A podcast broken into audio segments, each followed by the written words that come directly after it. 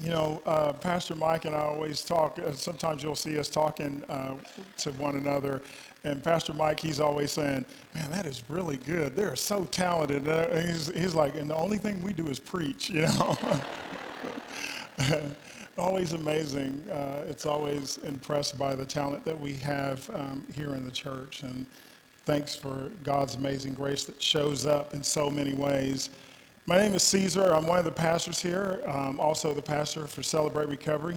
Um, I have the opportunity to, to pre- preach for Pastor Mike this morning because uh, he's in jail this morning uh, with Kairos Ministry and, um, and uh, in service there uh, for the church and this amazing gospel of Jesus Christ to people who are incarcerated. And thank God um, for Pastor Mike and for all of those people who are in mission who do different things um, in the name of Jesus Christ for First United Methodist Church Mansfield. And so um, thank God for that. I'm, uh, uh, I'm, I'm, I'm, celebrating a little bit because uh, OU beat Texas Tech yesterday, so I feel a little better. yeah. So it's not the win over Texas, but uh, it'll do. Uh, well, as we prepare for the message this morning, I wanted to frame uh, my sermon around the scripture found in Luke 19 1 through 10. Will you prepare your hearts and join me now as we listen and hear uh, a word from God? He entered Jericho and was passing through it, and a man was there named Zacchaeus. He was a chief tax collector and was rich. He was trying to see who Jesus was, but on account of the crowd, he could not because he was short in stature. And so he ran ahead and climbed a sycamore tree to see him because he was going to pass that way. When Jesus came to the place, he looked up and said to Zacchaeus, Hurry and come down for I must stay at your house today. So he hurried down and was happy to welcome him. All who saw it began to grumble and say, He has gone to be with the guest of one who is a sinner. Zacchaeus stood there and said to the Lord, Look, half of my possessions, Lord, I will give to the poor. And if I have defrauded anyone of anything, I will pay back four times as much. And then Jesus said to him, Today, salvation has come to this house because he too is a son of Abraham. For the Son of Man came to seek out and to save the lost. Will you think with me for a few moments on this thought? An invitation to a divine, to a divine deeper call. Let us pray. Almighty and gracious God, we come now asking one more time that you would rescue me from me and rescue all of us from ourselves. We come now, God, asking that you would remove the distractions of fear and doubt and anxiety and all the things that get in the way of us being here this day. Remove all of those things that prevent us from hearing a word from you. We ask now, God, that you would hide me and that you would hide all of us behind your cross, that we might see you lifted up and glorified. Now let the words of my mouth and the meditations of my heart be holy and acceptable in your righteous sight. And then, God, we will be mindful in all things to give you all praise, honor, and glory. We pray all these things in the mighty name of Jesus Christ. Amen. As we conclude this series, A Deeper Life with God, I think it's important to note that as much as we desire to have a faithful and deep spiritual life with God, that there is a narcissistic force in each of us that is tied to the need to preserve our earthly life at all cost. And that force is constantly getting in our way of faithfully trusting and following God with our whole hearts.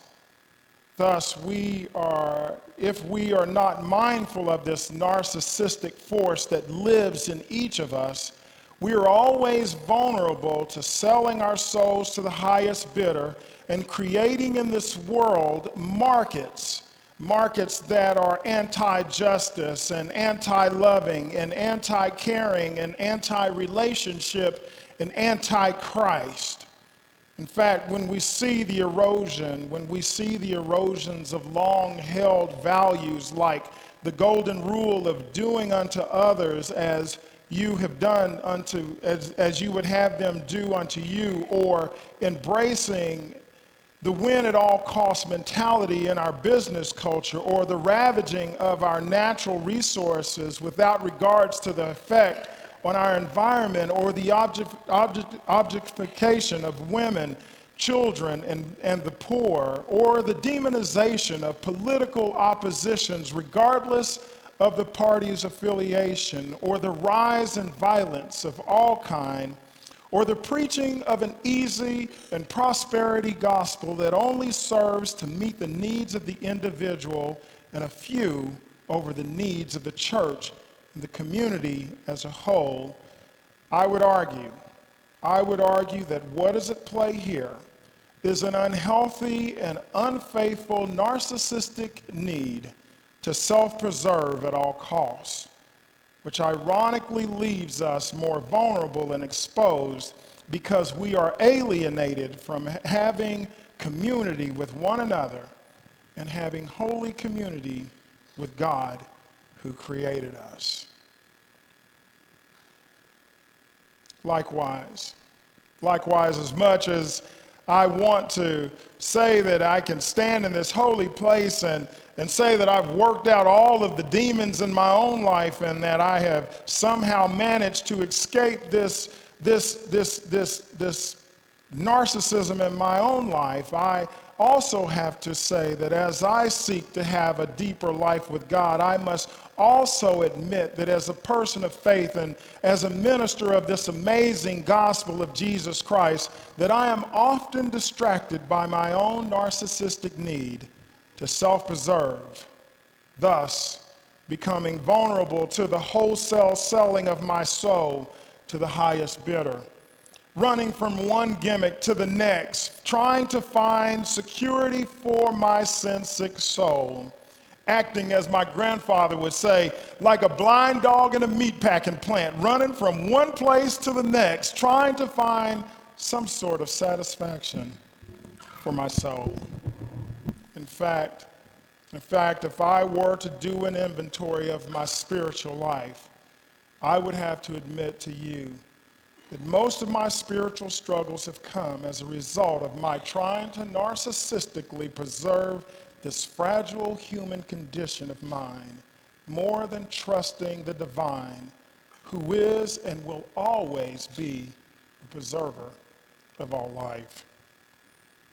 So as a result, so, as a result of knowing my vulnerabilities, I live with a spiritual anxiety that keeps me in a constant state of fear, always trying to figure out how to secure my future and preserve my hope from the real possibilities of mortal destruction.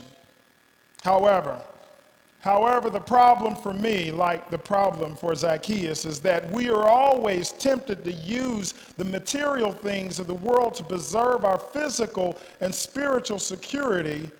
And in the process, we are dislocated from our communities that we so desperately love and need, and we are dislocated from the God who we serve and we depend on, and we are dislocated from ourselves because we have sold our souls to the world. Mark 8, 36 and 37 puts it this way What good is it? What good is it for someone to gain the whole world yet forfeit their soul? Or what can anyone give in exchange for their soul? Every time, every time that I give in to this narcissistic way, I forfeit all that is precious to my life, all that is precious to my deep journey with God, all that is precious to me for short term gain. So I know that I always stand vulnerable to this desire to want to save myself. Romans 5:13 puts it this way, therefore just as sin came into the world through one man and death through sin, and so death spread to all men because all have sinned. From the pulpit to the pew, we all we all carry this narcissism within us. We all carry this force within us, and it is corrosive at the very core of what it does. And if we are not aware, if we are not aware and spiritually conscious of, of its ways, then we will all stand to be de- destroyed. So, how do we move away from a narcissistic, preserve, a narcissistic mindset that seeks to preserve our lives to moving to a mindset of holy transformation, or simply put, how do we move to a deeper life with God? There are three suggestions or three things that I would like to offer as we, as we begin to reflect and think about this passage. Three things that I think that we need to think about as, as we seek to lead a deeper relationship with God. And the first thing that we must be willing to do if we're going to be all that God has called us to be, if we're going to live a deeper life with God, we must be willing we must be willing to follow Christ. We must be willing to do the hard work of following the ways of Christ. Now, I know we hear this all the time about following Christ and, and doing what Christ says, but, but really following Christ means cooperating with God's work and God's will in our lives.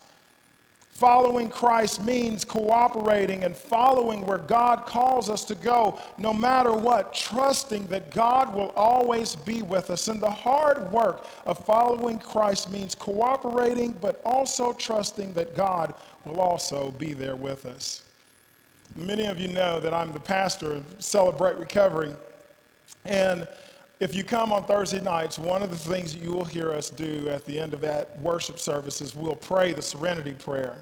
And I love the serenity prayer for, um, it, for the power of the words. And I, and, I, I, and, I, and I tell people all the time, I'm praying the serenity prayer all the time because when I, when I start out driving, going to work, or if I'm watching OU and they're losing, tech, losing to Texas or whoever it is, I, I want to give in to my sinful nature. And the very first thing that comes out of my mouth is, God, grant me the serenity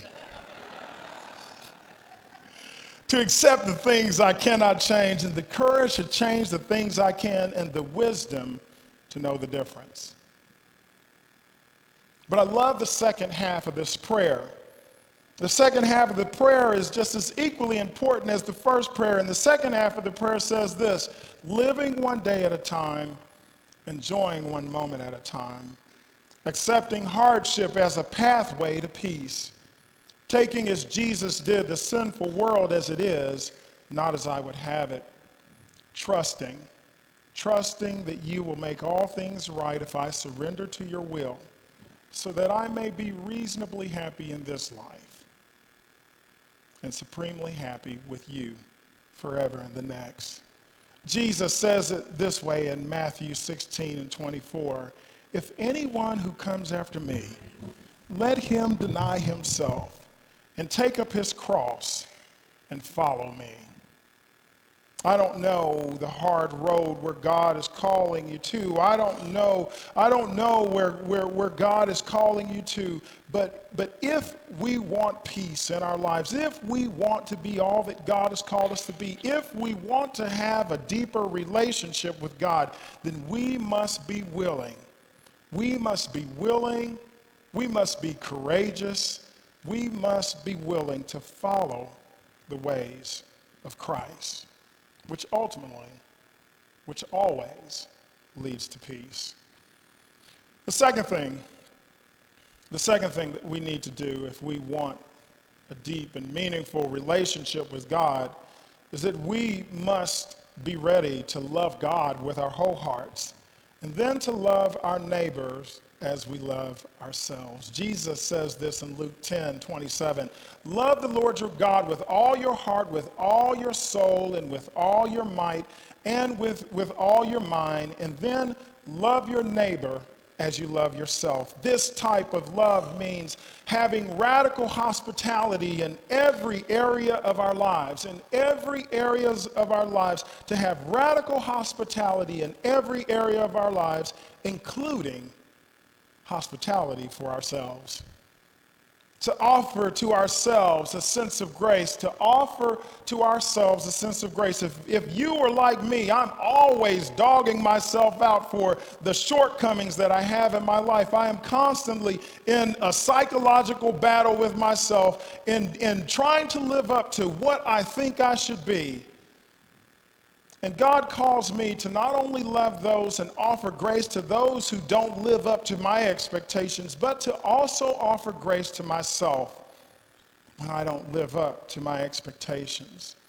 Now, I don't know the passage is silent about what the conversation was like when Jesus went to Zacchaeus' house that night to, to, to be with him. I don't know what, what, what, that, what, what that was, what that conversation was like because the scripture is silent on a lot of that, but I will, will take up an old African American tradition that preachers do, and I'll use my spiritual imagination and just go there and, and wonder what it was like for Zacchaeus to sit in the presence of Jesus who showed up in his town to come and commune with him.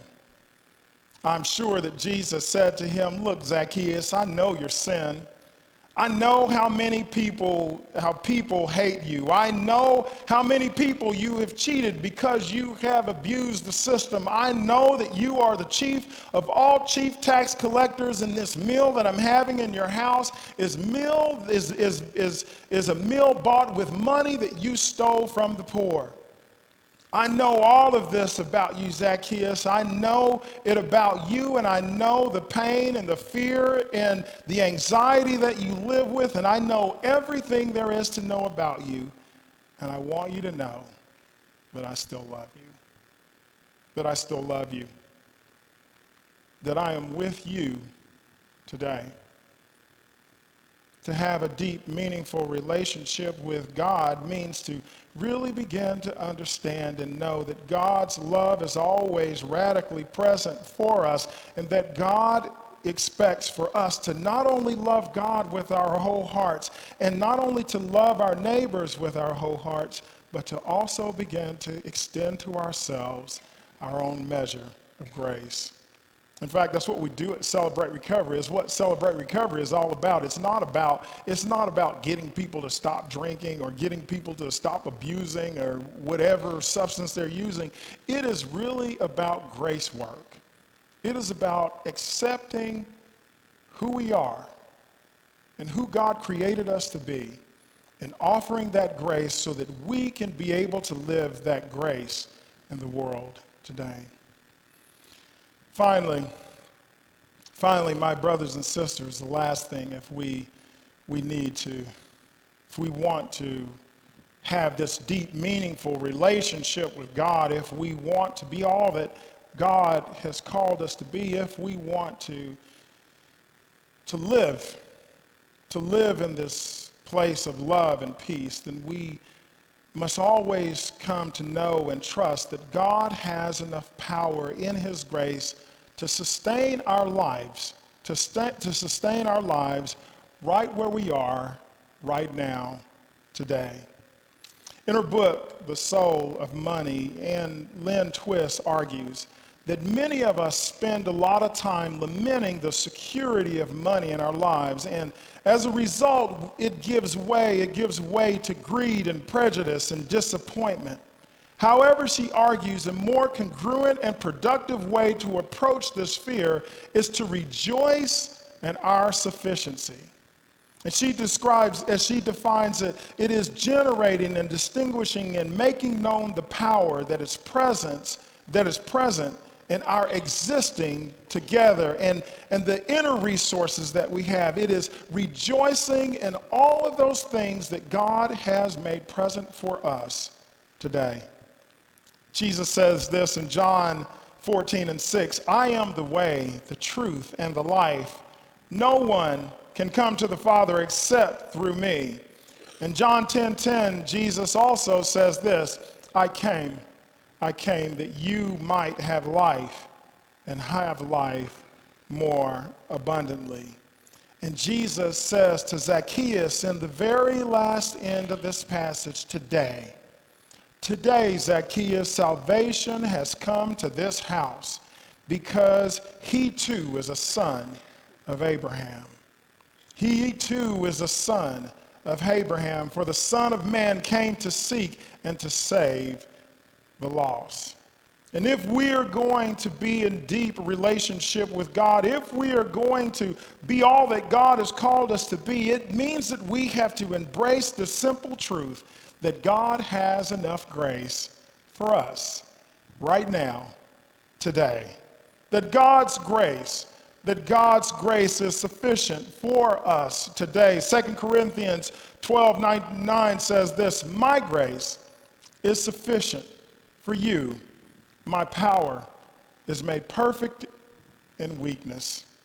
And if we are to be all that God has called us to be, if we are going to reach this place, if we are, if we are going to have a wholehearted relationship with God and those around us and with ourselves, it means that we have to know that today God has enough grace for us to live.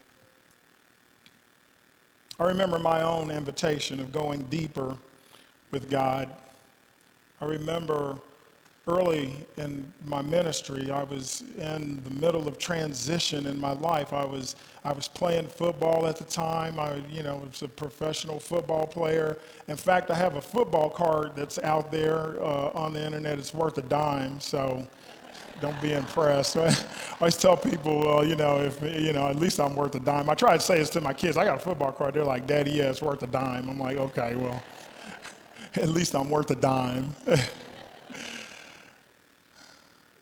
I remember the transition that I had in my own life as I was moving from playing football and accepting this call in the ministry and how I wanted to control both worlds, how I, how I wanted so desperately to, to go deeper with God and be with God, but couldn't make sense of how to live in this world. And I remember when Coach Switzer, who I played for at the University of Oklahoma, came and and signed as the head coach for the Dallas Cowboys. I remember I, I remember seeing this opportunity flash before my eyes and said, oh man, Coach Switzer is the head coach for the Cowboys and I could still play football. And I said, I'm going to go and, and see if I can get a tryout with the Cowboys. So I, I, I jumped in the car and I drove over to Valley Ranch and I walked into the office and I asked if Coach Switzer was there and they said, yeah, he's here, but he's in a meeting. And I said, well, I'm one of his former players and I wanted to see if I could talk to him. And they were like, yeah, yeah, yeah, whatever. And I said, that's okay. I took a note and I wrote it and I put it, I looked at the cars and I saw one with the Oklahoma tag on it. And I remember putting the note uh, in the windshield. And then that night, Coach Switzer called me and he said, Caesar Rentie. I said, yes. And he says, this is Barry Switzer.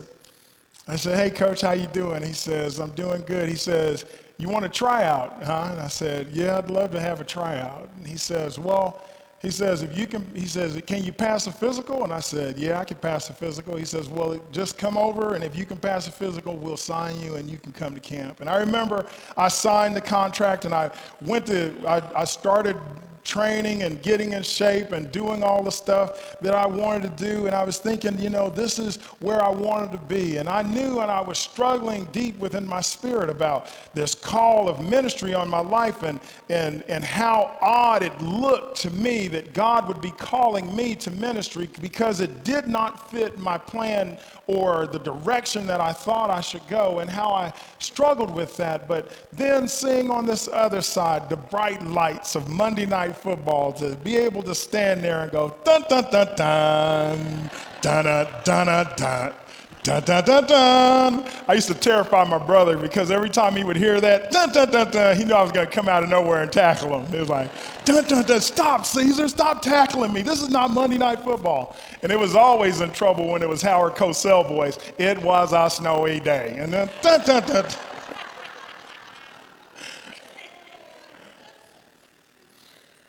And I remember I was deep, deep in my spirit wanting to hang on to this dream of, of what I've always done and what I felt that I was made for to play football, to compete on this, on this stage, to, to be able to do this. And I remember we got ready to go to camp, and I went to camp, and I was having the best camp of my life, of my professional career, playing against some of the top athletes like Charles Haley and Leon Lett, and handling and, and, and competing at that level and feeling good about my performance. I remember one day when we were in the middle of when we were in the middle of camp, we were we were we were doing an inside drill, and and so the inside drill is basically the offensive line, the defensive line, the linebackers, fullbacks and running back. There are no wide receivers, and it's all inside run plays. Everybody knows that it's running. You're running the ball, you got 10 yards to go, and the, the defense knows that you're running the ball, and all they want to do is just stop you, and all you want to do is move the ball, and it is, it's a dogfight, and it's fun. And I was like, I'm having the best time of my life competing against these guys, big 300 pound offensive, defensive linemen, sweaty, and, you know, just just dirt flying all over the place. And, and, and I remember I'm, I'm playing this game and I'm, and I'm getting the next play, and I go to the huddle and I get the play. By the way, Jason Garrett was the quarterback, and I get the play from Jason Garrett, and I run up to the line of scrimmage, and I'm excited, and I'm blocking the guy, and we're moving the ball, and we're having fun, and we're going back. And I remember going up to the line of scrimmage and saying to myself, What am I doing here? For the first time feeling that this was not enough. That God had called me to something that was more meaningful that I was afraid to grab hold on to.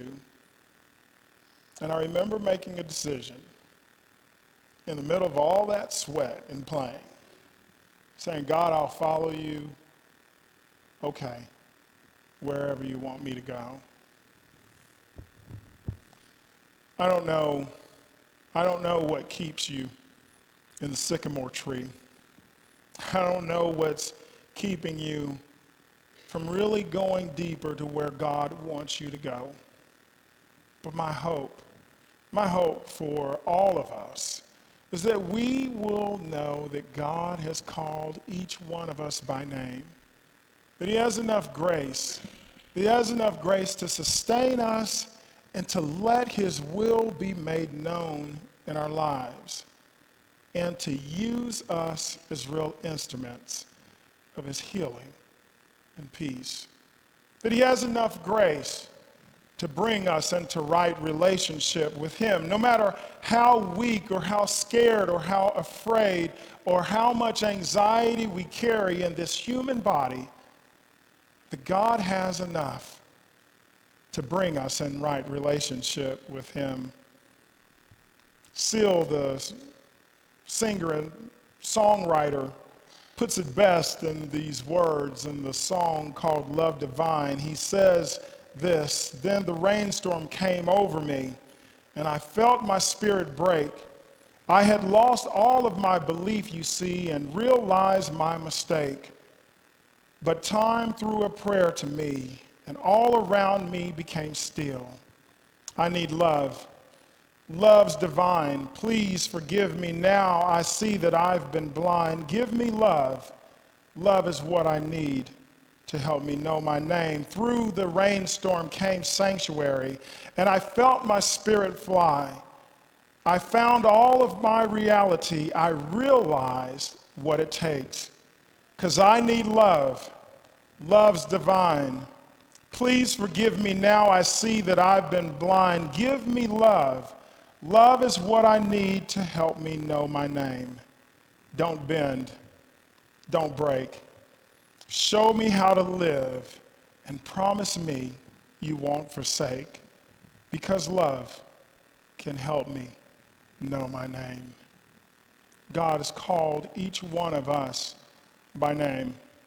He's called you He's called me. He's called us wherever we are to come, to be in relationship with Him. so that our name is known by him. Let us pray.